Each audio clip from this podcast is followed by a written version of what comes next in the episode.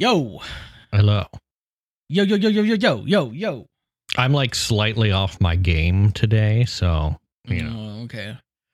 Um, I, I, don't know where I'm nap. at. I don't know. You know, you have you ever been uh, in the situation where you just kind of need a nap? I feel like I've been in that situation since like the age of 28, and I'm at 40 now. I'm on the fourth floor, so no. take that how you will. It might, it might. Andrew, I hate to break it, Hmm. it might all be downhill from here, buddy. That's not funny. Sorry, not to bum you out, but No. well, well, welcome to adulting. Clap for that, you stupid bastard. It's dark in there.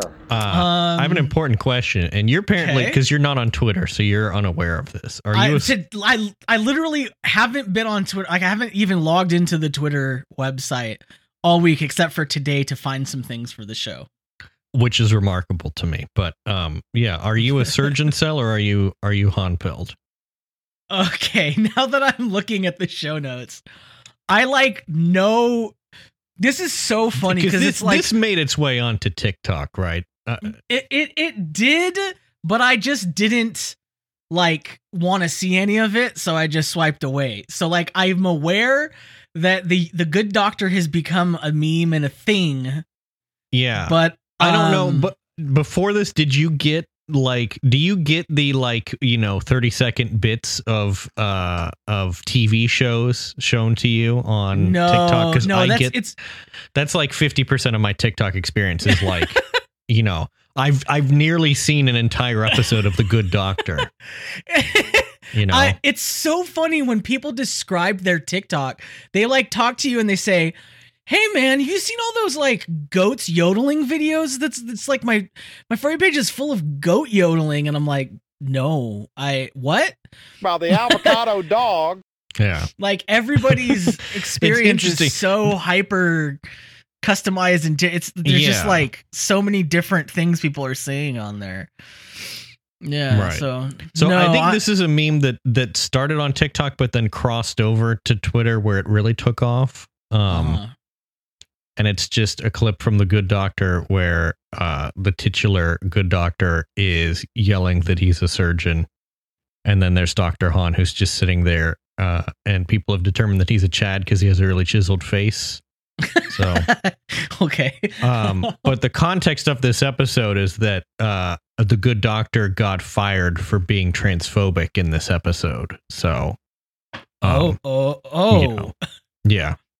So also, also uh, there's like a there's like a more general controversy about the good doctor anyway which is like the the premise of it is that the main character is an autistic surgeon um mhm.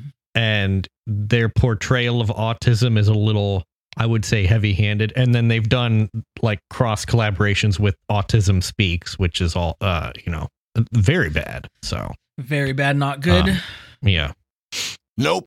we don't like that anyway um that's that. I don't know. I don't know. I sort of watched this go viral as it happened because i follow one of the i don't know if you could call them influencers or tastemakers or whatever who like was spinning up the meme. Uh so Mhm. kind of interesting. And then people are like what does this mean? Why is it going viral? And it's like doesn't really mean anything. It's just going viral because it's just sort of ridiculous, you know. Um, Sometimes sort of it's like, absurdist in a way. Is there some sort of marketing or political like bent behind something happening? And, I- and in I this get, case, no. It was it just, just like seems pure. random. Yeah, it's basically like modern Dadaism, as it as it were. So yeah, Um. So But wait. I'm- so he did a trans.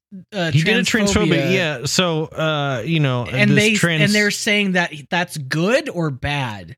Um, so he gets so uh okay. Uh season one, episode fourteen, she is about the good doctor learning how not to be transphobic. When presented with a trans patient, good doctor says because of her XY chromosome, science says he's male. Eventually, good doctor learns about trans identity, correctly den- misgenders his patient, but the misgendering scene has been circulating on TikTok. So now there are people who only know two things about the good doctor. He was transphobic one time, and Dr. Han is the enemy of the good doctor. Therefore, Dr. Han is a tra- trans ally. it's like a whole, I don't know, it's like a whole story arc, you know? So, Man, No. I don't know if I have the bandwidth for the internet anymore. Maybe I'm maybe I'm becoming real, things real happen so pilled. quickly now. Um, it's like yeah. so hard to keep track of. yeah. Yeah. Also, I've know. been busy being an influencer, so there's that. Well, and I'm just reading here too because I have vulture.com open. It says here Kelly Clarkson show employees are traumatized by toxic workplace. I feel like that's just Every Kelly Clarkson is one of the daytime chat shows. I feel like that's just an article that gets written about every daytime chat show. Like, I don't know. Like Ellen's workplace was toxic Mm. too. Like, I don't know. What maybe just the whole industry is It bad. seems like- maybe, maybe. Maybe. It seems like that just comes with the territory, you know? maybe like it's almost like Hollywood trying- is highly exploitative. If Yeah, only there were some people attempting to do something about that. yeah. Hashtag WGA. Let's support them. Um, I'm sorry. I'm just looking up because I've become an influencer. That's maybe why Yeah. I haven't been so dialed in because I I did a TikTok that's doing 97.1k views. Here's the thing. I think if you want to take it to the next level, you really need to be plugged in so that you can, uh, you know, iterate on these memes. You know, your next your next big TikTok can be like where you're Dr. Han or something. I'll do like know? a get ready with me as the good doctor. yeah, surgeon cells seething, etc. So while while um while that's been going on, I've been just going and getting more comestibles from the gas station. So Have you now? I, I went to the first of all, you know, I had to do it to him. I went to the Rap Snacks section. Of course. I saw this I mean, new you gotta one. listen. They, they're like one of the few remaining innovators in the in the snack They, space. they just keep making them. Like they have like they probably have more SKUs than Frito Lay. It's amazing. I don't know Yeah. how they're doing it, but you know, God bless them. So this one has They're this really, one I got. They're really swimming against the current, you know. In a world where like inventory is considered to be like economically poisonous. Like Yeah. my goodness. This is absolutely spectacular. So so this one I got because the picture of Snoop Dogg on it, they, they dude, they yassified Snoop. Mm-hmm. They Look did. at this. They, they airbrushed him a bit. Yeah. They- they- Snoop is like he already looks pretty young. Like he doesn't you know what I mean? Like Yeah, because this is not a. I don't think this is a particularly recent photo of him. It's a it's a well known photo of him, but I think it's a number of years old at this point. But they like Yeah. went in and did the beauty filter on it even more. So like, uh, you know, man skincare routine. You know, yeah. So it's uh, the name and the name of this is ridiculous. OG barbecue cheddar. So interesting. When and then underneath it says Snoop Dogg flavored potato chips, which leads one to believe Hmm. that um they could be flavored like Snoop Dogg, Now, but Snoop Dogg is flavored like OG barbecue cheddar. And then on the top it says stay focused and be relentless, which you know what? That's a good message for me. Yeah. So let's open these bup- these puppies up and see what these are all about. So they're like a classic regular potato chip. They're not like a kettle or a um maybe they're a little kettley, but Mhm. uh they're not like ruffles or anything. So let's see. While you're doing that, I do want you to know that you can buy a Memorial Day weekend fun pack, 30 bags of chips for only uh, $57.99 from rapsnacks.net. That's so much money. Comes with five of their top selling flavors Lil Baby All In, Rick Ross Sweet Chili Lemon Pepper, Master P Barbecue Honey Puffs, Snoop Dogg Barbecue Cheddar Chips, and Migos Sour Cream with a dab of ranch. Oh my gosh, dude. These are so damn good. Mm. Um so you know how the thing about cheddar and sour cream chips is they're so good, but they're just so savory. Like sometimes like even me, like and I'm a salt boy, like straight Mhm. up. It even Yeah. with me, You have like, been described I'll- as salty. Yeah. Every time I'm I'm eating them, like I reach a point where I go, Ugh, like I get a little bit of disgust because I'm like, ah, it's so much salt. Just like, Yeah. And listen to this. Listen to this. you know? Does Does that sound our listeners want to hear? to me um you know with all of these flavors uh, it feels like really what america needs and has needed for a long time is just all dressed chips. Like we just why haven't they been brought? They have To rep. America. We did. We didn't. We covered one of the their all dress kind of ones. Um, Well, I'm not a fan of the all like- dress because they. But like Frito Lay too- hasn't, you know, brought them is the thing. So they're to me all dressed uh, is a good concept, but they're they they're always too far on the sour side. They need to tone down that part of it. mm, Um, all right, this next one might kill me. So okay. if I die on air, uh, please Cheetos. please plant we me in a forest. Cheetos extra flaming hot. Yeah, and these are like Mexican import ones. So they have Yeah, like a big Right. sticker on it. This product is not authorized by the United States trademark owner for important and is physically and materially different from authorized product. And it says in big letters, corn snack, chili pepper, and cheese artificially flavored. Nueva It's sort of imagine. it's like it's like this product is technically illegal to sell yeah, in the. US because it's so spicy. They're they're just like big. I mean, they just look like flaming hots. Uh, they're a little bigger than the ones here. Like they're yeah. Well, see, that's the thing is we we get the short end of everything, you know. the short end of the corn stick. Okay, Yeah. let's do this.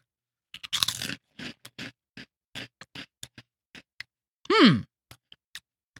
Okay. So they're kind of like more smoke. Ooh, these are good, dude. These are maybe I'm just hungry. I don't know, but like Holy possible. crap. so these taste like I mean, stupidly, these taste like if Flamin' Hots were invented in Mexico. yeah, right. Like the chili is le- like the chili spice flavor is less artificial and more like actual chili peppers. Hmm. Oh, this is freaking. This this this is bringing me back. This is like making me feel like I'm in San Felipe, like by the beach. This is Mm. holy crap. You're having a religious experience. They're not that hot.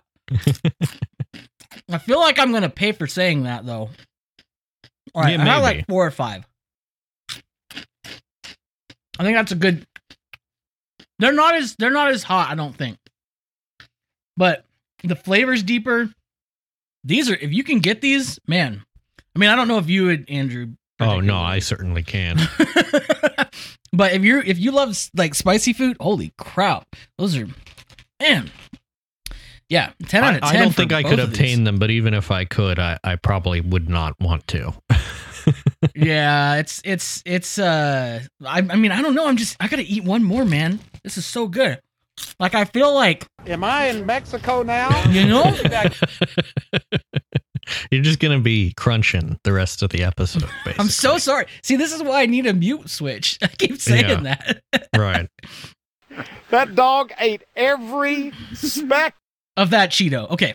Very good. Uh, I actually did, I accidentally hit that one because I was trying to hit our our time our chime Oh. thing between segments, but I was on the Huel board, and this that's where that is See, on the that's- Huel board. You are watching a master at work. We've already got our mojo back. Now we just have to remember to say What? all the things that we that we say.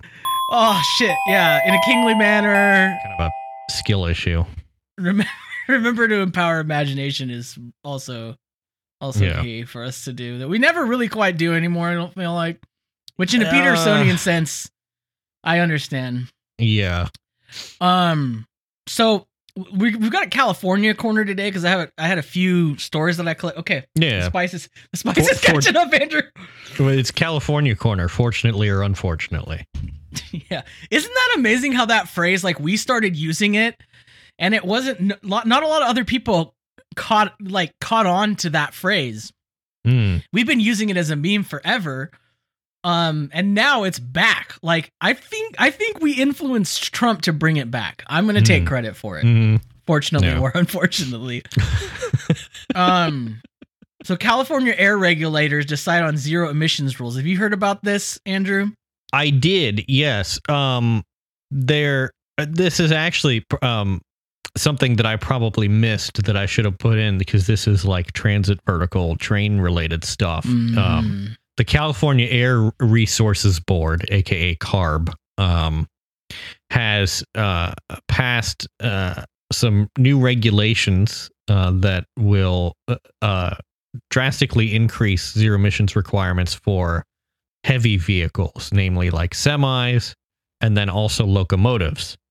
And um, Knowledge. there's sort of a problem here, which is that um, regulators, I don't know if you know about this, but regulators don't often really understand what they're regulating because they are often politicians uh, and not like Mm, subject matter experts. yeah. Um, so uh, they want to make uh, a bunch of locomotives zero emission, um, which is great. We have a way to do that. It involves stringing up wires. The problem is nobody wants to do that because it's expensive.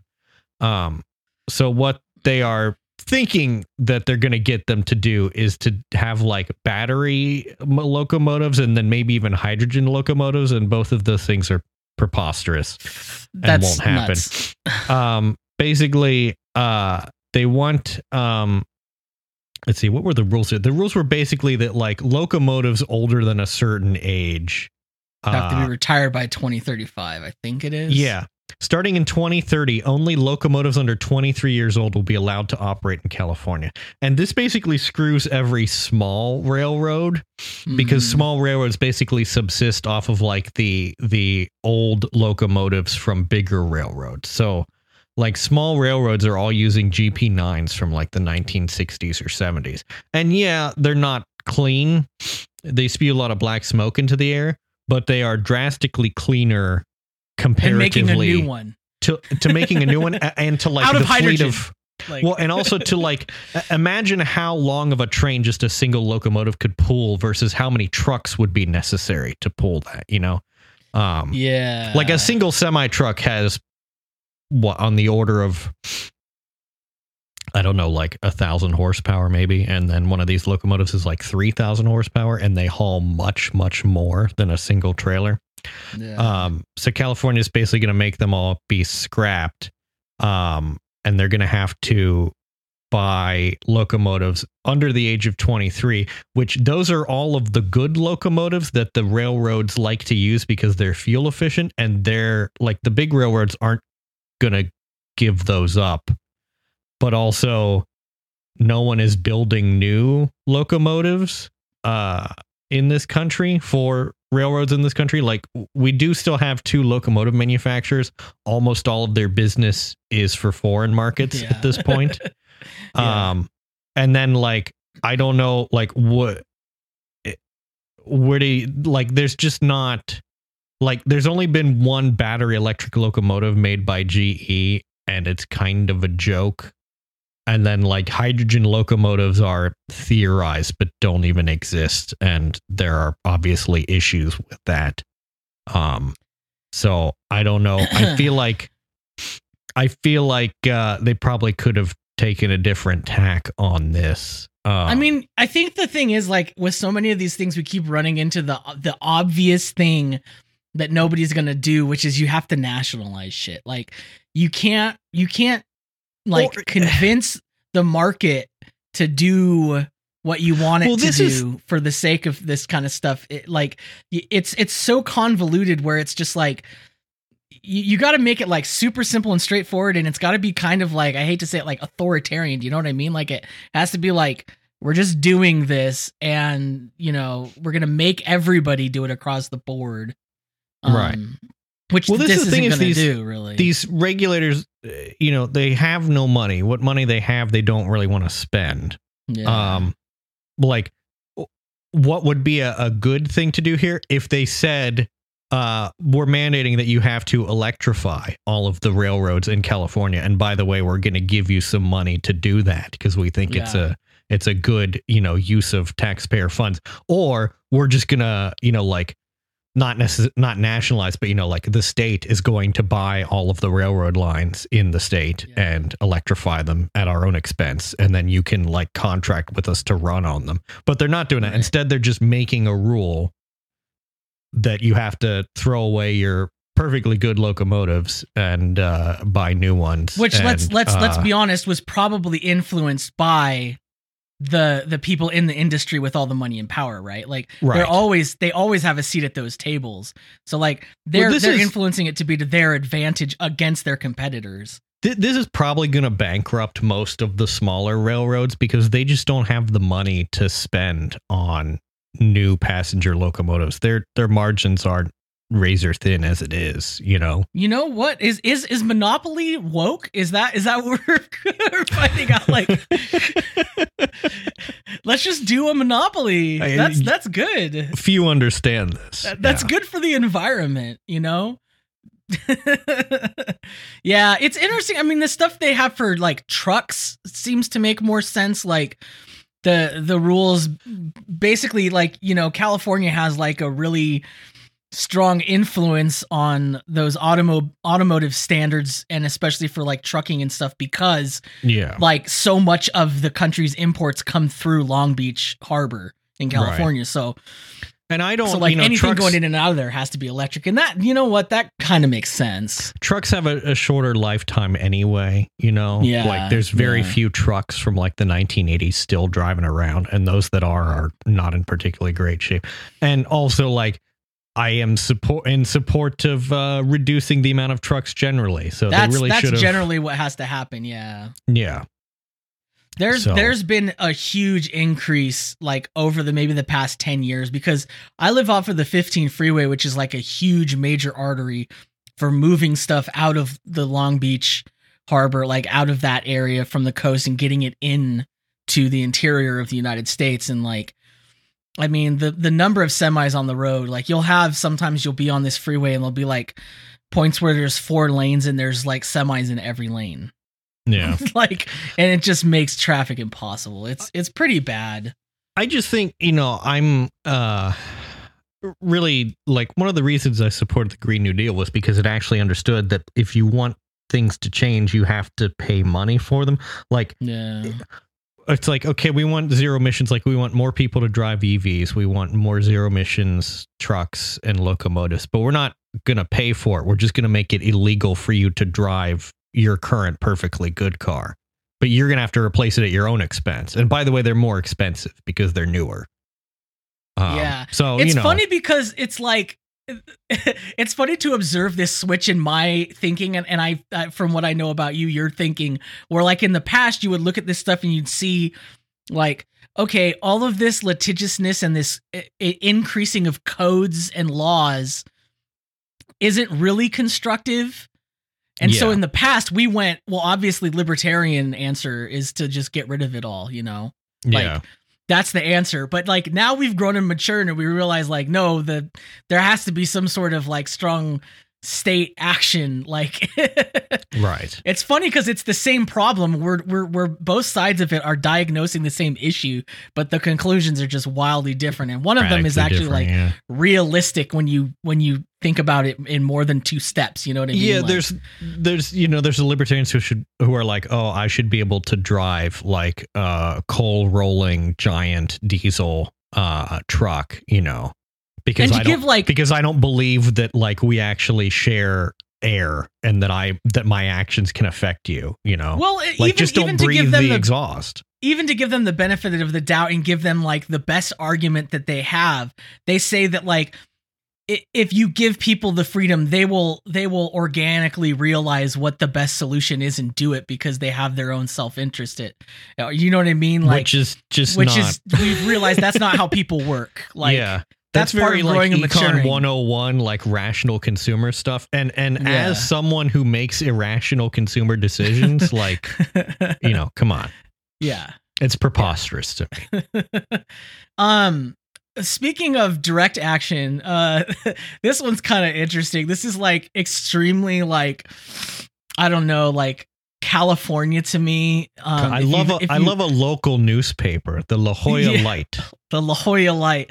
If for those of you who don't know, La Jolla is where uh, probably some of the worst people in the world live. Like, um, truly a richy sort of rich part of california Richie rich, like these are people who are like you picture them. They're in like the white cardigan and the and the short shorts, and they have the the boot shoes or boat shoes on. Um, the boot shoes the boot shoes, the boat shoes. So so what it is is there is this like sort of like cliffside stairway that went down to the beach in La Jolla, Mhm. and a resident was like sick of seeing that the ra- these wood railings and steps that went down to the beach were like constantly like neglected and they weren't being painted. And I don't know if you know this, Andrew, but um, when you put a bunch of like untreated wood next to um the ocean, like you know, that's like thirty Yeah. feet away. Uh-huh. Uh, that doesn't go well. It uh starts to warp and crack and wear down. And I would also point out because this is a fact that has been forgotten by it seems like a large portion of Western society. That is, when you build a structure, you do have to maintain it.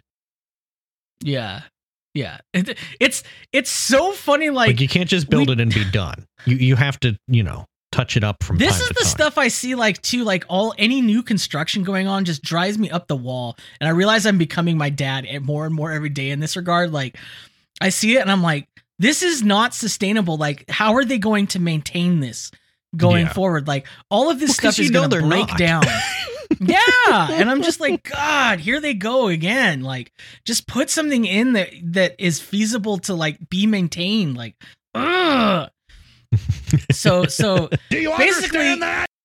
what's kind of they had like a little thing on the top of this so it's like a set of stairs going up this cliff and at the top there's a little boxed area with railing and two benches and apparently the, it's called the penalty box and it dates back to the 1960s when Windancia was a little more rowdy oh i guess it's called Windancia Win- Windansea Wind and uh, Windansea Sea. Yeah, it's that's like a freaking California ass it's name it's for like it's Wind and Sea. W I N D A N S E A. I think it's Sorry, I- you know yeah wind and sea it's a compound Wind Wind We're- and Sea. Wind and Sea. Now that's I want. Sorry, I didn't mean that's a California ass name. I mean that's a San Diegan ass name. Okay, Yeah. people. I just listen, I was born there. Okay, I just- I know you how this is. I'm just gonna say, you know, That's not funny. Yeah. Anyhow, not- police would use That's the would name. use the area at the top of the stairs to hold people who were drinking on the beach. Mm. So you got you got in trouble. You got sent up to the penalty box, and uh, basically like it hasn't been maintained. So a guy just like started painting it, and of course people started getting mad. Like the government was like, yeah. "Hey, hey, that's our job. Anytime you do something." The government's not doing any sort of direct action. That really bugs them. And they put so much effort into stopping you from doing the thing that they're supposed to be able to do rather than just fixing the problem, which kind Yeah, of sort they- of gives they away won't the actually game. fix like even if you're doing so like this happens in cities where like people will put bollards along the bike lanes to stop Yeah. cars from running into them and then the city will come and pull them up and be like those are illegal you know There's a really good account that they're I think is he in Memphis or Nashville, one of those one of those cities on TikTok. And he just like it's like a group of people and they just go around fixing things and repairing things and putting their little mutual aid like direct action logo thing on stuff.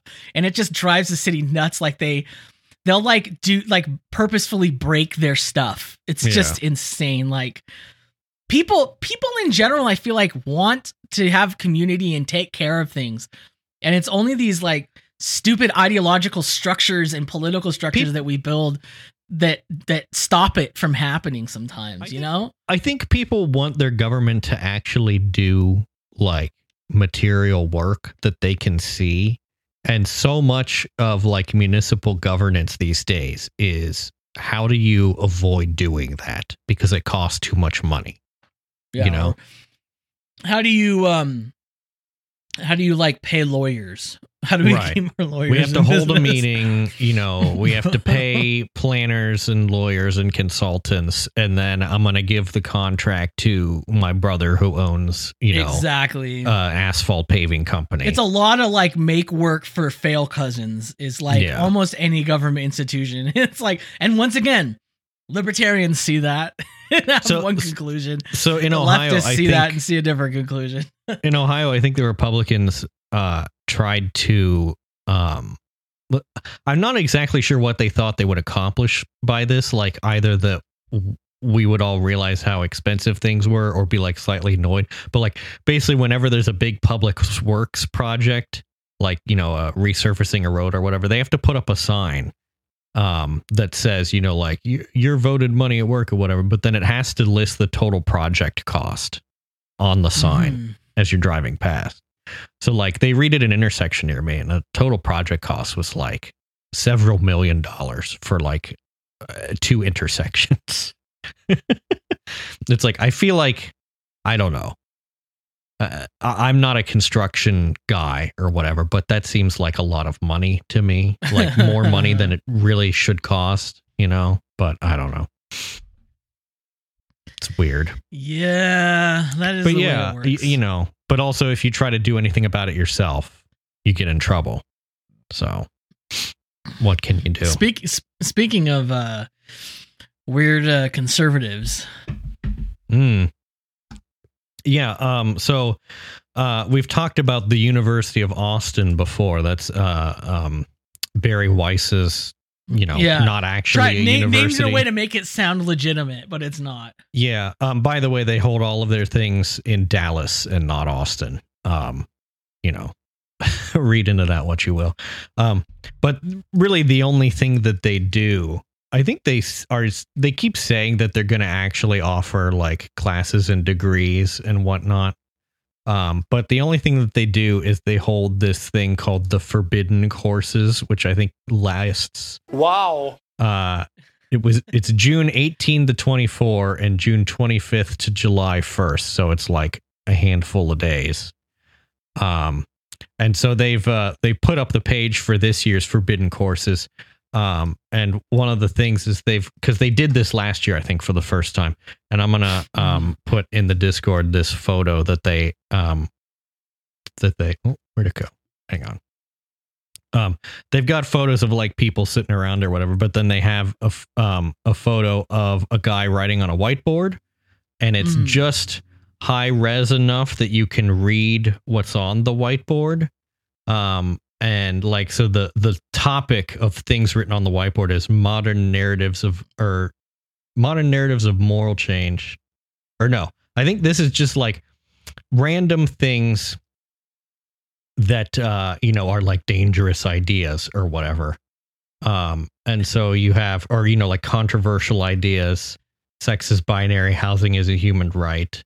Uh there should be a cap on how much one can earn um but then there's one where it says non-black people cannot use the n-word so They're gonna teach you how to use the N word. yeah that's that's an idea they're debating you know uh at the forbidden courses um and then they've got a youtube video too uh and they've got so i'll Nothing, just nothing is hundred percent consensual is also very Yeah, good that in too. telling. yeah. Uh, they got a YouTube video of a guy who went to the forbidden courses, so I'll just, I'm just going to play this for you here. When I graduated and I found myself at McKinsey, I found that you couldn't really openly ask a question. It also just kind of felt like people would say things to be a part of the like crowd. I, I felt like there wasn't a critical thinking element. So I was really craving this this environment. When I went to Forbidden Courses, I just took time away from work, and it was like, I don't know, it felt like alive again the types of conversations that we had didn't end at the classroom. Like we could just continue talking through lunch and then late into the night.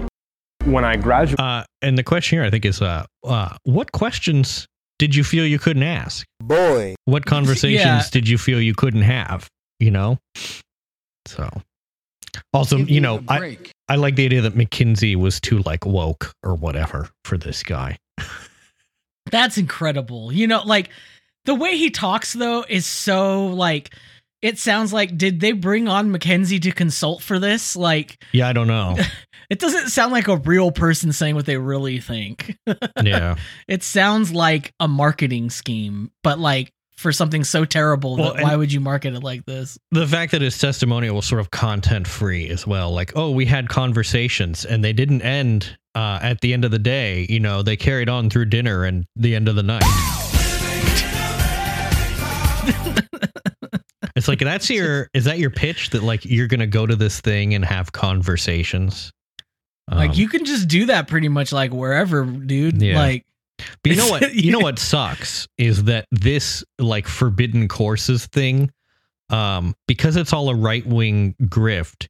If you apply and get accepted, you don't have to pay anything. They cover the cost of quote unquote tuition and lodging, and then they give you three hundred bucks for travel too, because some rich right wing asshole is like funding the whole thing. Andrew, Uh, do you have unlimited PTO? I do technically. Andrew, I think we have a field report that needs to happen here. So I did consider it, but applications for this year are already closed. Ah, I did. I did look into that. I was like, I was like, I kind of want to see if I can go to this thing just to see what the heck is going on. That you know? would that would be so good to have a roving reporter at the forbidden courses, man. But you know that I would be sitting there the whole time, like that uh, guy with the throbbing vein uh, meme. You know, just like it would be it would be really know. hard. I could maybe turn on like my old libertarians. I don't want to, but I could. You know, like yeah, I could don't probably. think it's good for you mentally or emotionally, you know. Yeah, But it would be good content. it sure would. Yeah. Um, well, maybe something else you can do is there's this new um this new spot in New York called the Neighborhood Trademark. You heard about this? Uh, no, I haven't. And you know how much I love New York. you know, New York, the Big Apple. The Windy City. Hey. New York, home of the brave. Uh, welcome to the neighborhood. A group of San Francisco transplants and tech adjacent friends are living near. Oh my god! So this is just yet more San Francisco like exiles who have decided to just make San Francisco somewhere else. Exactly, and it's it's it's not a cult. That's what's important to know. At least they're at least the you know maybe some of these people will leave Austin alone then and head to New York Yeah, maybe. instead. But yeah, But you know, the, it's what it's they're trying to do is Andrew is they're trying to bring high agency, emotionally intelligent New Yorkers within walking distance of one another, or as they call it, clustering. yeah. Um, jeez. I love that they have to come up with a new word for just gentrification or like b- like co co living spaces or something. Yeah. They're just always rebranding, always be rebranding, man. What I like Um, too is that you know they're basically trying to. It's like how do you how, how the question the article asks is how do you create Burning Man in in New York City? And the answer is you you don't you can't. That's not what are you talking about. If Their you wanna goal is create to get Burning Man. Go to Burning Man. Their goal is to get a hundred friends in in a year and eventually a thousand ambitious, diverse nerds into one square mile of each other. Something they liken to the Hasidic Jewish neighborhoods without orthodoxy.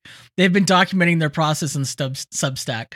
So, yeah, um, Jeez. it's pretty funny. They they they're looking they were looking for a place.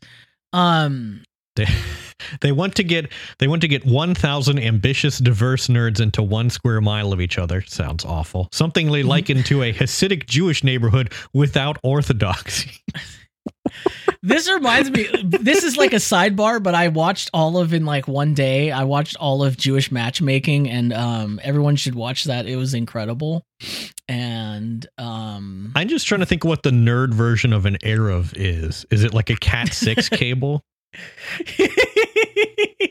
you're walking around.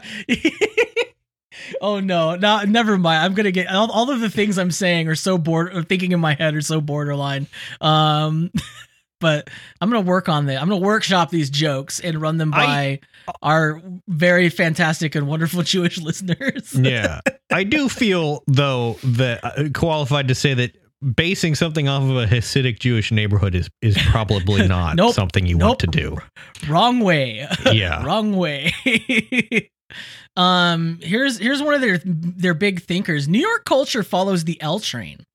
Creativity begins in Bushwick, where rents are cheap. Ideas trickle to Williamsburg, which is corporate but artistic. Major institutions like Google and Whitney Museum at the end of the L train pick up ideas and share them. So I'm excited for all of my friends in New York to uh, have to start dealing with these people. Um, you know, take them all. As Well, far the- as I'm concerned, send all of the Silicon Valley people over there. We've we you know what they've done so great for us. Thank you so much. The good We're thing for your hold on to you anymore friends- though. the good thing for your friends, I think, is that they're probably priced out of these areas already, so they won't really have to interact with these assholes. So, you know, because these are not cheap areas of New York that they're No. that they're talking. That's the thing. Like usually when you do this, you got to migrate to somewhere where there's like nobody there already and things are cheap and no one's paying I attention. can't. Why Like, can't they like move to Montana? I guess there's not good enough Wi-Fi there, or whatever. I think like they know that they are like unable to live without all the amenities and like services that they can pay to do where like normal people who live in like rural or suburban areas like actually take care of themselves because they like know how to do laundry Right. and clean and cook and things. Yeah, like like but if these they people have no move- skills. If they did move to like North Dakota, they would immediately like collapse because they couldn't get DoorDash or whatever. Yeah. so uh yeah, that, that I'm I, I look forward to hearing about the uh the downfall the- of this place. The, the only place you can go do an online pickup for an order is, you know, the Little Caesars. what what if they what if they like gentrified Little Caesars like they turned it into like you know how Oh, they've done that with like that's a Blue powerful or- idea. I want to I want to see like the like you know you know the brand Marine Layer the the clothing brand that's it's based in San Francisco so it's very Yeah. like San Francisco. I'm trying to imagine like what would the Marine Layer version of Little Caesars look like, you know. I'm picturing Little Caesars, but all the like iconography and fonts and everything are like Trader Joe's, Yeah. like hand painted signs and stuff. right. Yeah. And instead of being Um, $5 hot and ready, it's like 25. yeah, yeah, Yeah. It's still the same pizza, Yeah. Nothing's changed about that. but the yeah. packaging is really nice. Mhm. Um, Andrew, are you it's ready? In, it's in a round pizza box. we don't cut. co- the only corners we, literally cut cut, are on our box. and that's Oh, why it's twenty five dollars. Is because the box itself is like fifteen dollars each. Andrew, we need to stop lathing because sometimes I need that Little Caesars. You know, like let's stop this right now. We're Look, gonna listen. create this. I'm, I'm making an intellectual point. You know. Um, let's move on to Weirdcopedia. Are you ready? Oh, I so am. This is our new segment. We need a theme for the weird. I don't know Yeah. what can we do I was- for. I don't. I don't. we even just go- I need to just get a have bunch of sound clips.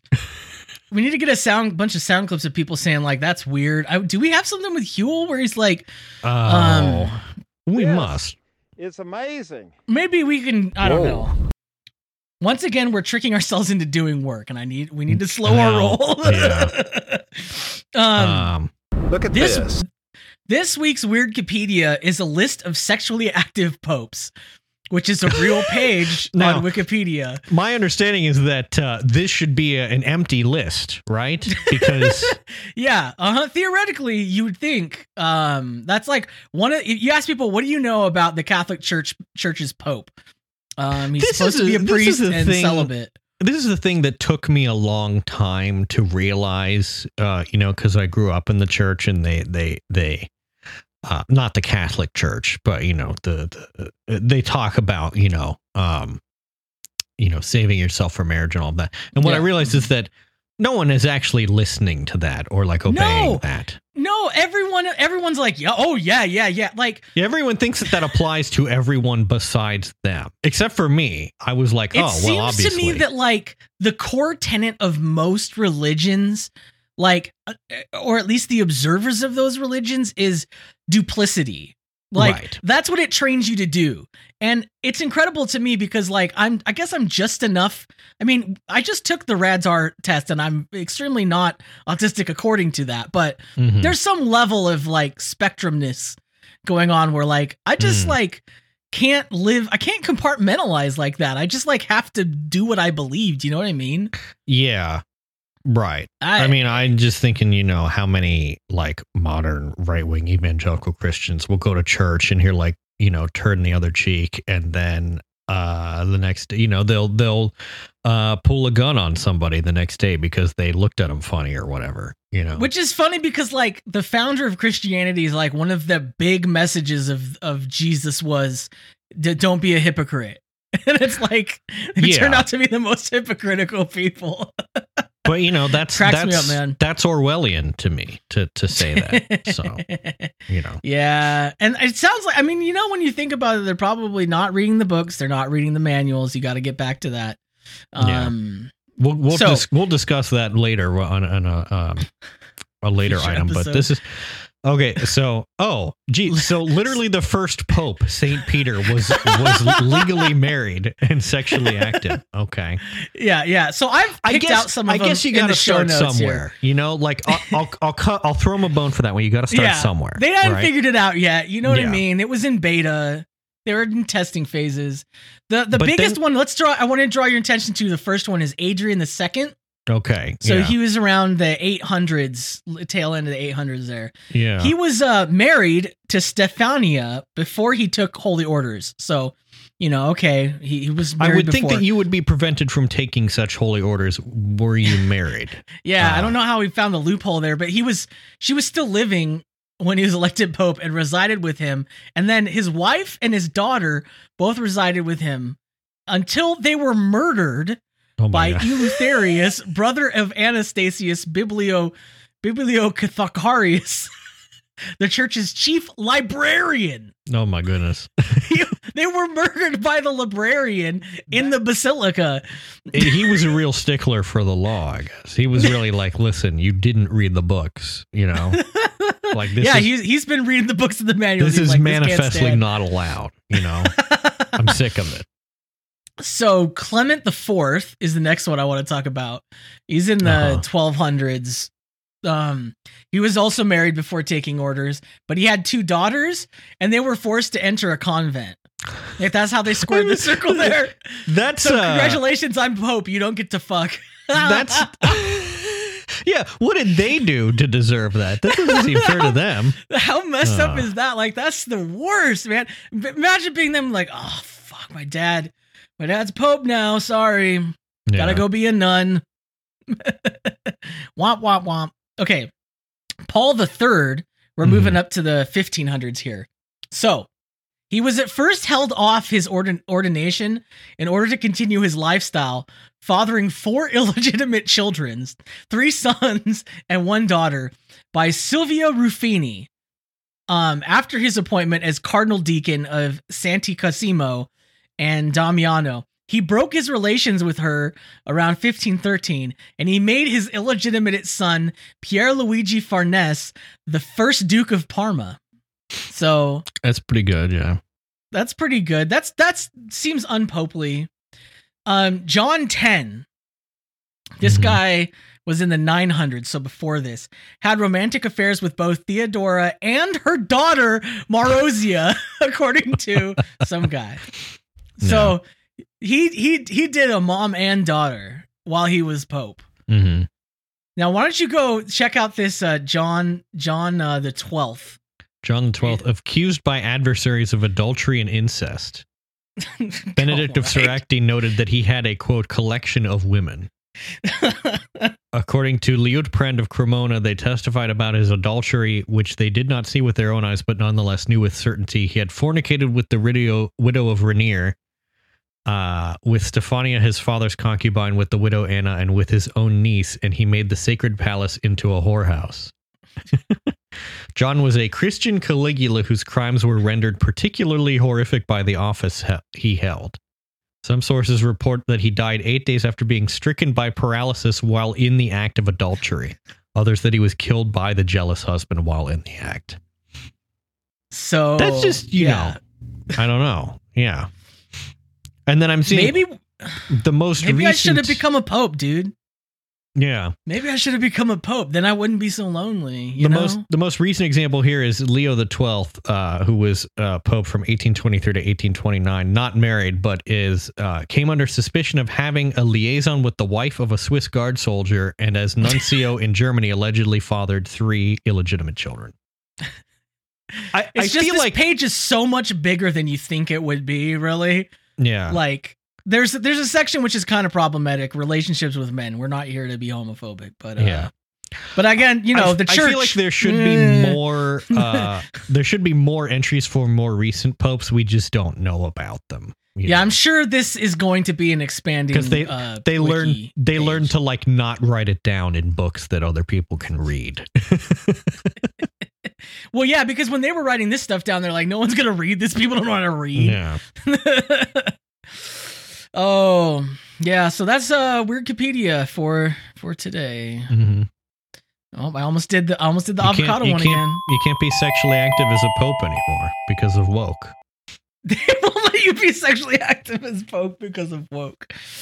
Speaking of woke, I've got a tweet here. This is our, uh, you know, come on, what's it? What did we? I called it absolutely dog today. Yeah, for sure, man. for sure. Come on, dude. Come no, on, dude. things of that nature. Here's a tweet from I can't read it because it's all Japanese characters. Mm-hmm. Um, and the avatar is uh, some Japanese woman. Um, but I'm given to believe the poster is not. He sounds like a weeb. So Mm. it's it's it's now now Andrew. this is what the the text says. It is sad that we will never see iconic games like this, thanks to the woke and the people who complain that this sexualizes women. One slash Yeah, and then and then the game is a really bad photo of Dead or Alive Extreme Beach Volleyball 2 for the Xbox 360. which is the booby game. yeah, like, one of one of the games that I think invented jiggle physics.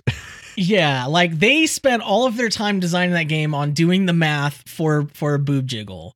Yeah, Um, like that's not a game that you buy and play because you're interested in volleyball. You know. I legitimately don't understand though, like you how do you play this game and jack off at the same time? Because like as I understand the controller, you need to have both hands. Like how what what's the I don't know how Ah, it's going on well, for these people. yeah, I don't know. It's a good question. Like, so this was Xbox 360, so maybe this was like a Kinect thing. A Kinect it's tracking your dong. Like You know, you know how when you do like mocap, like they give you the the little lines to represent the things. Like you see the yeah. the the the way the computer sees it is like you're just a frame like a stick man like imagine Right. the Kinect seeing a stick man and then there's like a little other stick I'm just down. thinking having to, um, you know, glue little uh, white dots to uh, everything. when they did mocap to like figure out i hope they didn't Yeah. do that oh my god yeah so like yeah i mean i remember when dead alive came out and um i remember the ads in the electronic gaming monthly were particularly um interesting to me as like a 12 year old but some of us grew out of that but apparently mia s. Archivist uh didn't and i looked at some of their other tweets and they are extremely extremely getting horny I- about japanese anime women and or um nudie models I just think it's interesting. I don't know if it's like in curiousness or what, but I promise you that there are games like this still out there. Uh, probably more than there have ever been. In or- fact, I'm or- just and hear me out hear me out actual videos of actual women's boobs yes, that too. Right. like or or hear me out you can actually see an actual woman's tickle bitties like Yeah. irl you can do Um, that. I'll note that the the most recent um uh, uh installment in the Dead or Alive Extreme Beach Volleyball series uh came out uh, not that long ago uh in 20 that's surprising like when you said xbox 360 i was like what? Yeah. It came out in 2016 uh and you know which which is not that long ago. That's about as old as slightly older than uh the um uh Legend of Zelda Breath of the Wild which is still considered a, a recent game so I don't know that's you know. wild that's but that's also crazy. yeah it's like we don't listen you know we we don't you don't have to rely on on just a video game to get your kicks anymore right like it's yeah now i so mean i don't easy know easier like than I ever. always try. I, I'm always wary of my prudish background rearing its head and me being judgmental about what people are into and their proclivities. Like I try not to, but like, come on, dude. Like, come on, yeah. really, come on, grow up. Mhm.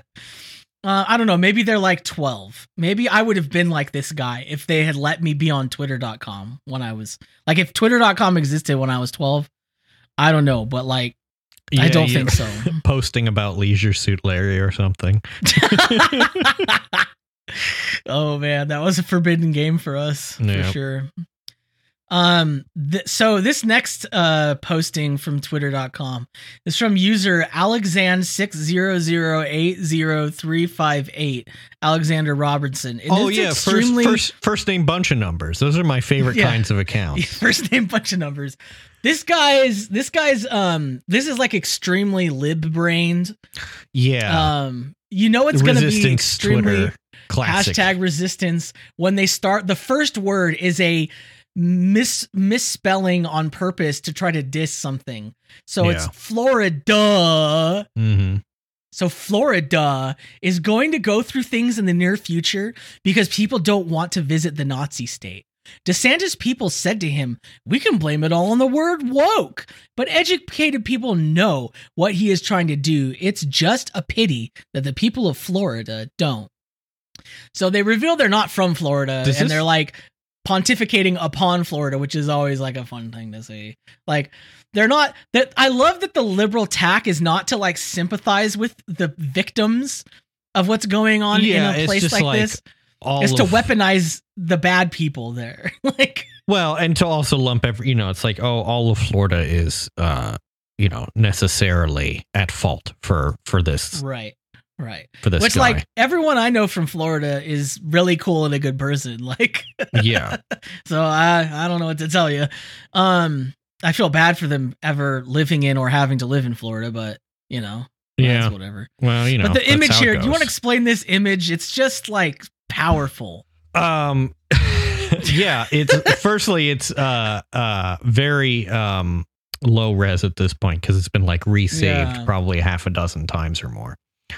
Um, at the top it says dictator alert, and then it says free Florida from With Ron s- der siren- Satan. Ryan, they've got like siren emojis in it. Free Florida from Ron der Satan, and then we have it's Hitler, but with Ron DeSantis's head superimposed over top. Um, and it says ban words, ban books, ban math, ban American history, ban healthcare choices, ban voting rights, ban people they hate, ban picketing and protests outside residences, ban protests in the public streets, ban social media from censoring politicians, posting hate speech, inciting violence, racism, homophobia, and domestic terrorism. Um, I think what all we got to do, Andrew, is send this image to Florida, let the people see this, and I think it's that's game over for for Ronder Satan. Yeah. Um I think um it might just be e- oh my goodness. Uh I scrolled down and there's a meme from Oh, no. Occupy Democrats. oh no! Uh it's it's uh it- it's a um artistic depiction of Ron DeSantis made to Oh look like uh I Like don't know is he Alfred E. supposed Newman, to look, I Yeah, I guess so, yeah. And it says DeSantis 2024 tough on drag queens, weak on national security. Not what I would ha, you know describe him as being weak on if I was trying to win people over, but whatever. That's that's Occupy Democrats for you. Um, yeah, neither of so these things are are uh, gonna harm him in any way. Honestly, the thing that will harm wha- him is Trump pointing out that like he eats pudding with his fingers or whatever. that he's a big old dork. Yeah. he's got he's got negative rizz. He's like he's a non-starter, and and the fact that people are putting so much focus and emphasis and like you know uh they're they're they're so like scared of him is just really funny to me. Yeah. Really As others funny. have said, he doesn't have the juice, you know? Yeah. he's not gonna pull it off. Like I don't someone I don't like the guy. and I don't want to downplay this the the you know stuff that's been happening in Florida under Yeah. his watch, but like I'm But this I don't know. this almost does do that because it makes people who oppose it seem like they're unhinged or wackadoodle like and it's Yeah, a really not bit. you know like Yeah. speaking of terrible guys that i am I'm amazed are still around uh you remember Vaush Uh well, so I don't know that I ever knew of Vaush uh, enough to say that I could remember. I know who Vaush is, but I have Yeah. uh, c- carefully avoided learning anything more than his existence and he's roughly. he's like a streamer and Yeah. he he had some he he's like his fans are just as sycophantic as like Andrew Tate fans but the problem is they take themselves way more seriously and think that they're like leftists when they're really like kind of like they're they're like Digg.com uh, Ron Paul more. Do you know what I mean? Like mm-hmm. they're they're not. eh, It's it's not it, and they're most of them are pretty like racists. Like they don't think they are, but they are type people. So this is a this is a tweet by one of one of his supporters saying Vaush has done more for anti-racism than any of you ever will. Nobody outside of your insular community watches you. I've seen your streams. You're insufferable to the average person. You have no broad appeal. If you're not changing minds, who are you fighting against is- racism? what- How are you fighting against racism? Who who even cares? Yeah, I I just like this is this I'm- is a no perfect broad example. appeal. Like what? What do you? By the way, this is not just merely a supportive Roush. They're a moderator for his stream, apparently. So definitely no, no, you know, conflict of interest or whatever there. Um, Yeah, Yeah, it's just know. like these dialogues and discussions are why I really don't miss Twitter. Like I haven't been on there very much at all. Like I go on there to check DMs from some friends who like for whatever reason that's where they send me stuff even though they have my phone number. I don't maybe I should tell them like uh just I don't really want to go onto that site. But um yeah, I don't know. Interesting. So I'm also just not that interested uh, or like invested in like a streamer to this extent. I find it uh weird. Yeah, I don't know. Some people just need to like this is like this is the touch grass demographic. Like they need to do- Yeah. go outside and touch grass like really bad. Um I just rearranged some things there. I hope you saw that. So Uh yeah, next we have um I'm gonna play this for you. This is uh this is the sort of thing that I get on my TikTok. I, I could not tell you why, but I think this will open your brain a little bit. Um so I just to give context here, the the narrator of this TikTok is responding to a comment. Um uh the comment which says Earth is a prison planet, we are moss to a flame with that light. Don't go to that light. So okay, here we go. Is Earth a prison planet and we're not supposed to go towards the light? Is an interesting question. Is Earth a prison for souls? No, but it could be. In the spirit realm, as described by thousands of people under past life regression hypnosis, they describe Earth as a school for souls to go to. Souls actually choose to come to Earth to work through karma. And if someone chooses a difficult life or one with a physical handicap, they actually work through a lot of karma, like 10 lifetimes worth of karma in a single life. If you look outside of the whole human thing. On a soul perspective, that is very, very attractive. On the spirit side, the evolution of consciousness would be like having a lot of money as a human. It's valuable, it's interesting, and you can do a lot more with it. But yes, there is a however. Because of the veil of forgetfulness, which is that reason why we don't remember any of our past lives or who we were before we came to this planet, we have the possibility to accrue more karma than we actually let go of. And if you accrue a bunch of karma, you're going to continuously come back here over and over and over to work it out. And if each time you keep accruing more, that could seem almost like a prison, which is why it's so important to learn and grow and evolve, heal relationships, to learn how to become more anyway um i love this stuff because like you can just make it up you know there's no book to read so you can just say whatever you want this is amazing because I can tell as as a f- former like super involved, well-read uh Mormon, Mhm. um this guy had something to do with Mormonism. oh yeah Some of the words he used there, veil of forgetfulness, Ah, for instance, interesting is okay. a um doctrinal theological phrase in Mormonism.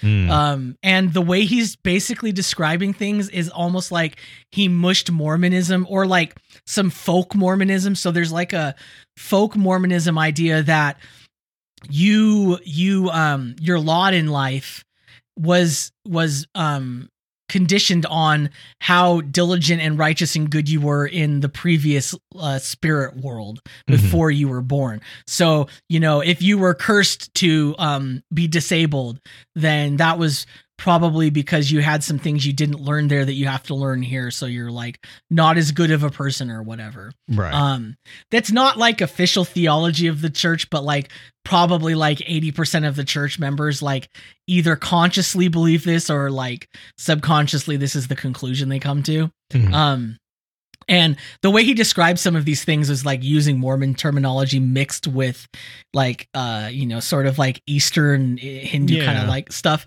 That's funny. This guy's like wow, he's really cooking. If, if you choose a difficult life, you could work through a lot of karma. 10, 10 lifetimes worth of karma in a single life. That's an incredible rate. 10, 10 lives per life.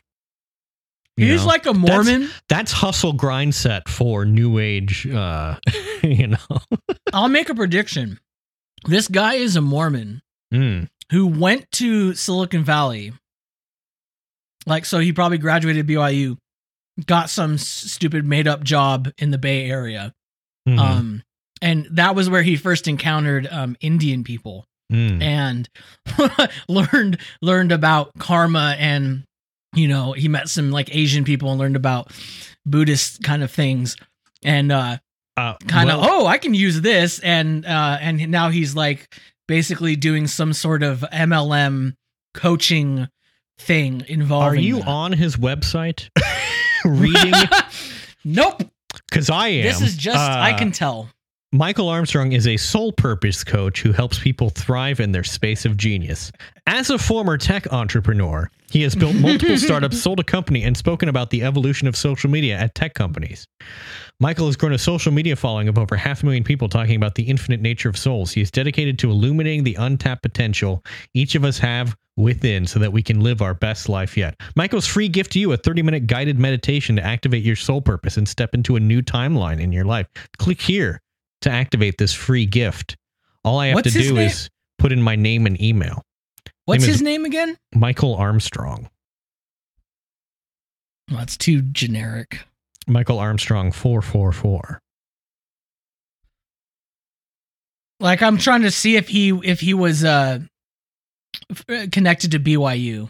Is what Mm, I'm trying to look good for here. question. Yeah. Any of our listeners want to research this and find out for us, I'd be grateful.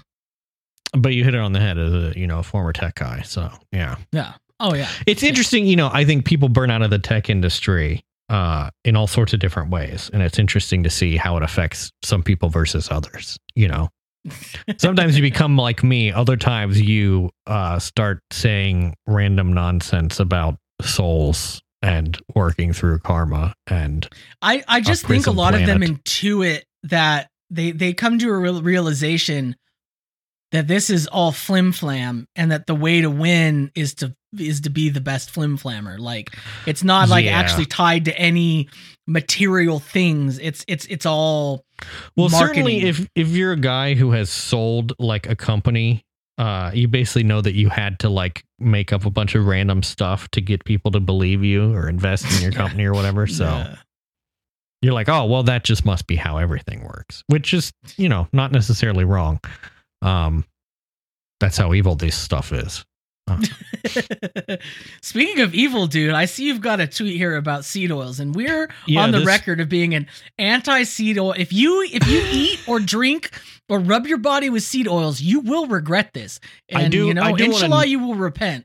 I, I did uh, get some avocado oil yesterday, but I understand that that's one of the good oils. Uh, so that's that yeah, one's fine. that's a it's a good oil. Um, this is uh, I want to shout out uh, a friend of the show, Mono, who brought this to my attention. Um, this is from Eric on Twitter, who is of course a blue check mark. Says real reason people OD on heroin is it's pure linoleic acid, seed oils injected straight into your body.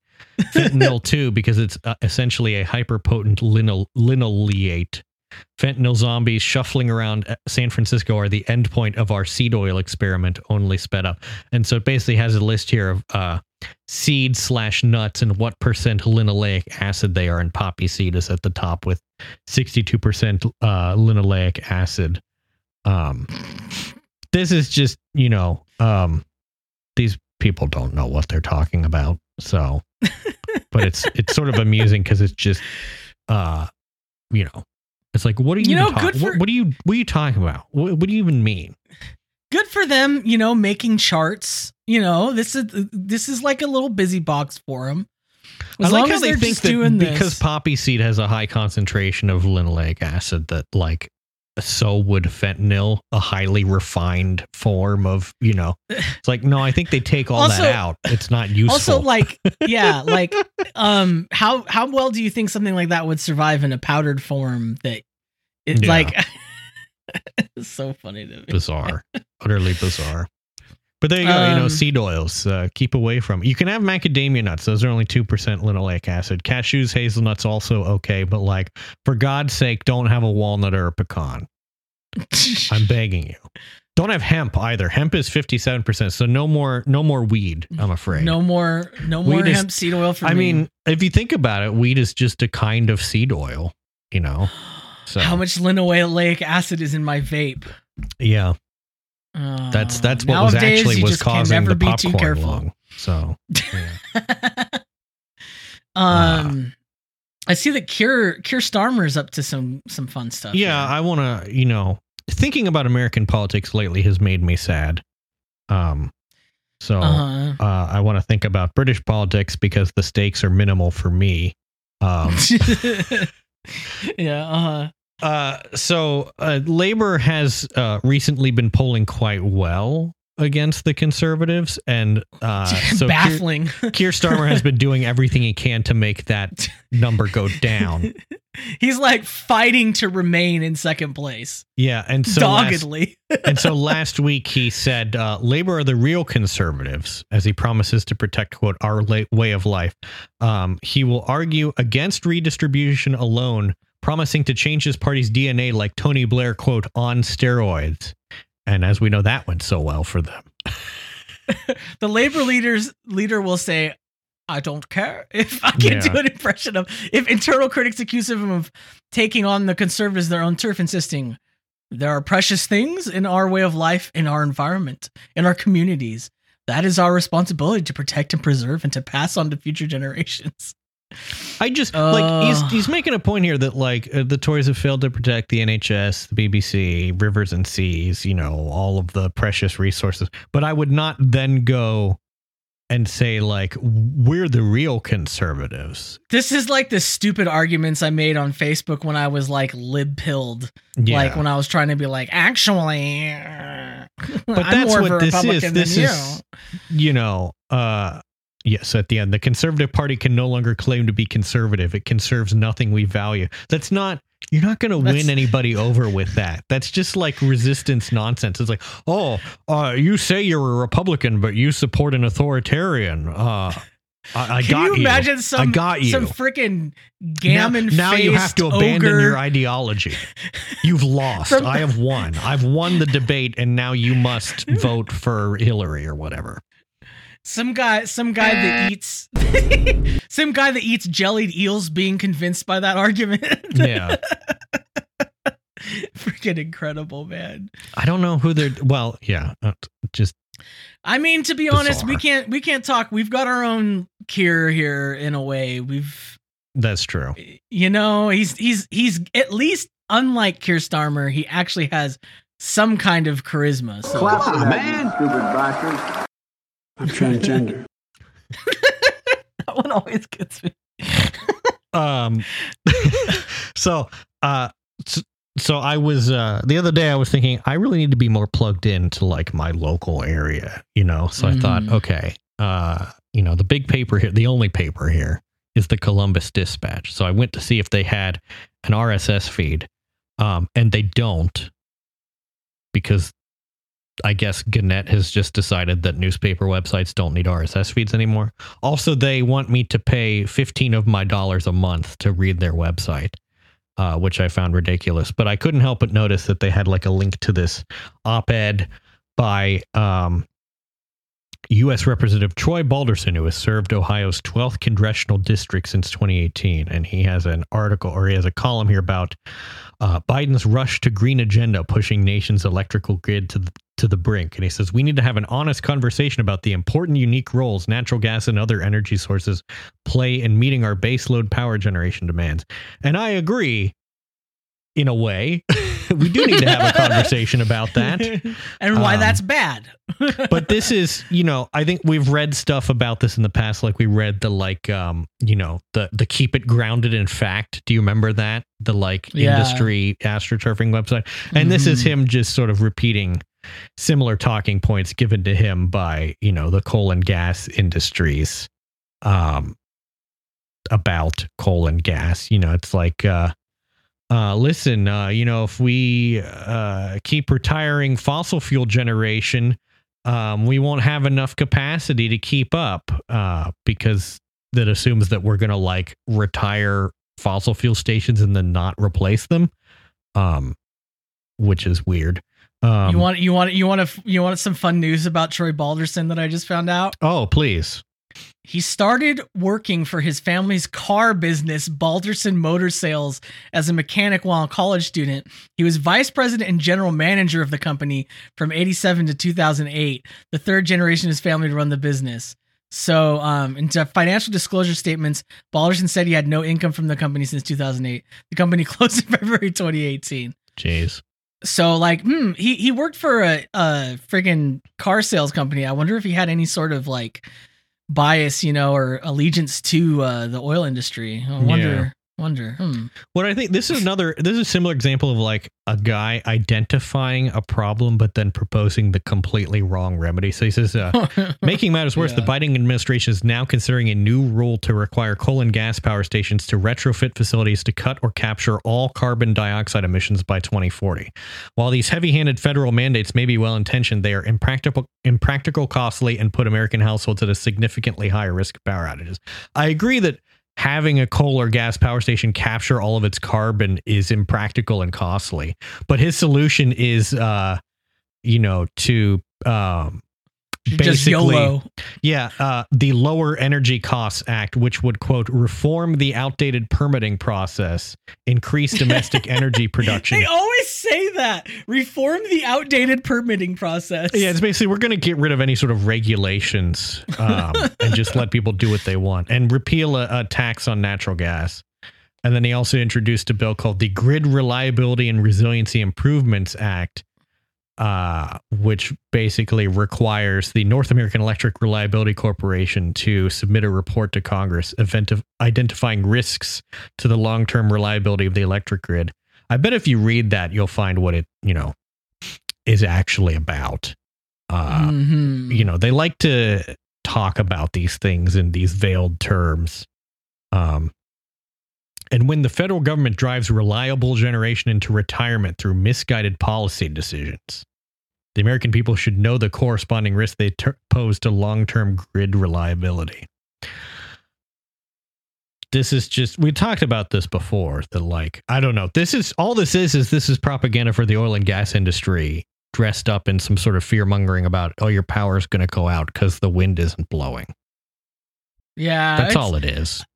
And it's like it's funny because like I don't even know if people even really like listen to that much anymore. You know, like no, no one cares about this, is the thing, except for me, I so guess. it's it's actually kind of funny that they're doing all this work that they don't really need to do, which is kind of like what Trumpism has realized, right? Well, no, it is work that they need to do because the lobbyists say that they need to do it. The oil and gas industry needs more money, therefore, it's work they need to do. Well, what I'm saying is they could get them more money without doing all this fanfare, like, and no one's gonna stop them. But they just like haven't realized that yet. That's true. It's like I don't know that you needed to write an op-ed about this. Like you could have Right. just done it, and honestly, Yeah. it would not have come to my attention. so I guess I gotta hand it to them for that at least. Thank Yeah. you, thank you for your service. Um, to close out here, we've got a couple uh, great uh, "Am I the assholes?" From from Reddit. Oh, are you going to make me have an opi- express an opinion? Hmm. Maybe I don't know. This first one, I think we should do it in celebration because we're recording on Mother's Day. Right. Shout out to all the mothers out there and uh, the mother lovers. Um, and uh, mothers any or uh, people who know mothers, um, or people you who have a mother, or friends of. people who may one day become a mother. right. hmm Um, am I the asshole for getting angry? My sis and brother-in-law robbed me of treating my mom for Mother's Day. Planning for Mother's Day, and my mama has everything. She repeatedly insists I not buy her a gift. I finally get her to agree to let me take her for a meal restaurant of her choosing for Saturday before Mother's Day. She says she wants to invite my sister and brother in law. Three weeks prior, I text sis and inform her I'm taking mom out for Mother's Day and she's welcome to join if she wants. We enjoy our meal and the bill comes. Brother in law picks it up and I say, This meal's on me. It's my Mother's Day gift since mom refused gifts. Sister and brother in law refuse and say, We already agreed, the two of them. We want to pick up the bill. I inform again that the meal is my Mother's Day gift and I want to pay. He shoves his card at the waitress and she walks away. Sis asks, Are you mad? I respond, Of course I am. I told you this was my Mother's Day gift and I invited you. Sis and brother in law are in disbelief that I'm upset, and mom says, Just say thank you. Her main goal is always to keep the peace. That's th- this was the incredible part because when I got to this reading it, I was like, "Oh, this was all out loud in front of their mom." Yeah. this conversation. awesome. This is this is just weird. I don't know. I t- he texted his brother-in-law later and said told him it was clear this was my gift to mom and you robbed me of the chance to treat her to a nice meal. I invited you out of courtesy. So this is like one of those things where it's like I don't know, I think everyone here is a little bit of an asshole. Yeah. like yeah. that's my feeling on it is like you're all just way too worried about this, I think. yeah, like the mom being like, "Don't get me a gift." That's that's like stupid energy. Let your kids get you. Who cares? Like, yeah. You know what I mean? And and then the the idea that I'm going to invite them, I I wonder if this person um wasn't it feels inviting like a his siblings. episode where it's like, I'm the inviter, you're the invitee. Yes. yes. It's such a petty little thing, but it's almost like he invited them so that he could do like a see, I got mom a Mother's Day. pre-" You know what I mean? Yeah. That could also be part of it. All of these people, I mean, this is something I could see happening, but it's There's, all there's just definitely something performative going on here, and I'm just like, this is stupid. You're both being Yeah. stupid. Like, knock it yeah, off. exactly. which is like how most am I the assholes feel to be, which is like that's classic. So happy Mother's Day. Yeah. Um, the next one is Am I the asshole for referring to my husband as my biggest and strongest love in my wedding speech? Mm. I, 25 female, got married last week to my husband, 25 male, with whom I have been with since we were 18. We started off as friends, but it grew into a beautiful partnership. He's the most understanding and supportive person in my life, and one of the biggest priorities, as I am his. I also have this group of friends since high school. I'll give fake names for the sake of the post. It's Rainia, Mary, and Becky. Rania is really the name you thought That's, of for uh, a fake yeah. name. Like, could it just be like Jill or something?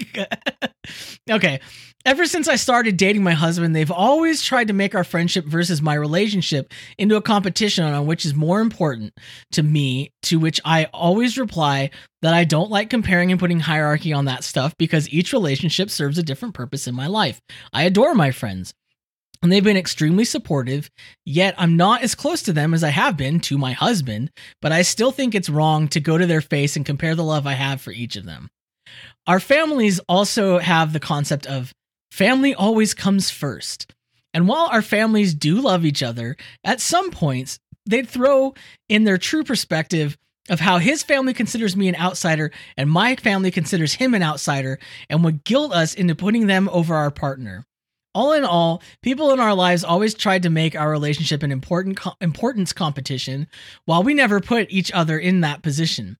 All right, so like the setup for this is like I already hate this. this. This is some this is some high school shit. So like, yeah. first of all, these people have have like friends who haven't grown out of high school. Because remember Oh, you like school, your husband more than me? Uh, yeah, I do. but remember in high school when your friend would like start dating somebody and you'd be jealous yeah. and, and you'd be like annoyed, like why aren't you spending out with Yeah. time with me anymore? You never That's- play video games. That's an emotion you feel when you're 16 and your frontal lobe isn't fully developed. But like, come on, But into your mid twenties, you're 25 now. Like, they should have gotten over this, and especially if I you've wa- been with him since you're 18. You've been with him for like seven years. Like, I wonder. I wonder if this person is the first of their friend group to get married, and the others are just, you know, Mm, latently could be. jealous. That's not Could be. stated here, but I suspect that may be the Yeah. situation. but also their family sounds terrible. It's like this is a common thing, but man, like that. This is why when people like on dating apps say they're family oriented, I'm like, Yeah, our Like- families have the concept of family always comes first, which is basically like I just expect you to do all sorts of things for me. Uh, Ideally, my know. perfect partner would be an orphan because like that whole in-laws thing, like like like my family is like we have our problems or whatever, but we're we're like not weird and like manipulative of each- other and guilt tripping and like trying to like My mom, my mom doesn't like rule over a, our house with an iron fist. You know what I mean? Like Yeah. it's not this weird hierarchical thing. So That's Yeah, a that doesn't red sound flag to me. Like mhm. parents or families that don't understand that boundaries. their children are going to be closer to their you know spouses than the rest of their family it's like Yeah, what it's kind kind of don't know weird. how you don't get that uh, but i guess it's just uh, it must just be a desire to be controlling I think Um, that's what it is. I think a lot of, especially like boomers, like that generation, like Gen Xers, like they see their children as like a product they created or like something that they're. It's like it's it's, it's they're not a person. use. yeah Yeah, they're like they're like and they own them or something. Like it's really weird. Like they and they're responsible for shaping them and making them into the thing that they want. Like it, it's bizarre. I don't get that. yeah it's like you raise a child and you tell them all these things about what to look for and then and then when they do go grow up and get married and move away you're like this is how you repay me and it's like what, what did What- you did you- expect exactly And also, if everyone had this worldview, like the species would just die. Like Yeah. we'd never procreate. Like Right. so strange. Okay, so at our wedding reception during our speeches, he called me his greatest love, and I called him the most important person in my life and my greatest love. To which our families and my friends took great offense. Okay, so bum- your families are being weird, but your friends are being really weird. Your friends That's suck. really like that's just like seriously. Shut up. We've been bombarded with guilt tripping words from our families for how wrong it is for us to put each other first oh and consider each other the most important person and quote unquote tossing our families to the side. Oh my god. And my and my friend said how harmful it is to me to lie for so long about not wanting to put hierarchy and compare the loves I have for friends slash partners slash family just to publicly announce how my husband is my greatest love. Maybe I am the asshole for putting that part in the speech because it hurt people around me and caused offense no, and controversy. no, you're not. You're you not are 'cause- fucking normal. no, you're not because your your friends and family have been wanting you to establish this hierarchy for this whole time, and now that you have, in a way that does not favor them, they're upset about Yeah. it. It's like Yeah. tough shit, I have no empathy for it. Give me a break. you know. Yeah. I don't know. These are just This is- like terrible people, man. I just the idea that like, well, you don't you you you know either friends or family being like, you love your husband more than me. It's like, yeah, uh, you know, like just think about it. This is the person that I'm having sex with. I'm not having sex with you. it sort of like tells you everything you need to know that the that the person writing this am I the asshole post isn't any of the family isn't any of the friends like the family saying, "Uh, am I an asshole because I'm really upset that my child chooses their spouse over us?" And it's not the friends saying, "Am I the asshole because I'm really upset that my friend chooses their spouse over our, our friend group?" No, it's the it's them. So like that sort of tells you like they're the only self-aware person who can actually like look at their actions and go, maybe should I reconsider like they're actually thinking about what they're doing where these other people are just like no self-awareness, just assured that they're right. Also, like, wh- you don't critique someone's wedding speech. You know, that's not. That's a that's What are you doing? a weird like imagine t- when like I when I get married and make a wedding speech, someone comes up to me and says like, uh, actually, I'm like, I'm gonna punch you in the face. Like, what are you doing? it's not. What, this isn't about you. You know, like, come on. Yeah. I people people just can't they can't and I and I really do feel like people are just getting like so deranged like oh Yeah. we they, no touching grass is no longer enough they need to be locked in the middle of a hay barn and just made to live in the hay for a week yeah. that's how much contact they need with grass The good thing is the the responses to this uh, are largely in agreement with us, saying you know you're not the asshole. Your family and friends are weird, which gives me some hope, I guess. But you know, uh, on the other, it's like, how do you? I don't know. This is one of those things where it's like I do not understand how you could think this in this manner. It's bizarre to me. But it's common. You know? I mean, I've seen these things. Do you know what I mean? Like I, I especially the yeah, family stuff. yeah. I hear about this all the time from people who are Many such I'm like, cases. Ugh, yeah, I'm just like, couldn't be me. Um, you know, that whole like trying to control your your siblings to me is a foul act. Yeah. I don't, you know, I just don't have, frankly, the energy for that. I don't, why would I want to Yeah, that's the other know. thing I don't get. These people need to get a hobby or something. I don't know, Yeah. man. Like, now more than ever? I have no idea what I'm doing. I was not prepared for this. I'm trying and I'm learning. Thank you for your patience. There's so many mistakes I have already made, but I'm working to be better day by day. And I think I'm gonna make it, but for now I'll say I have no idea what I'm doing. I have no idea what I'm doing.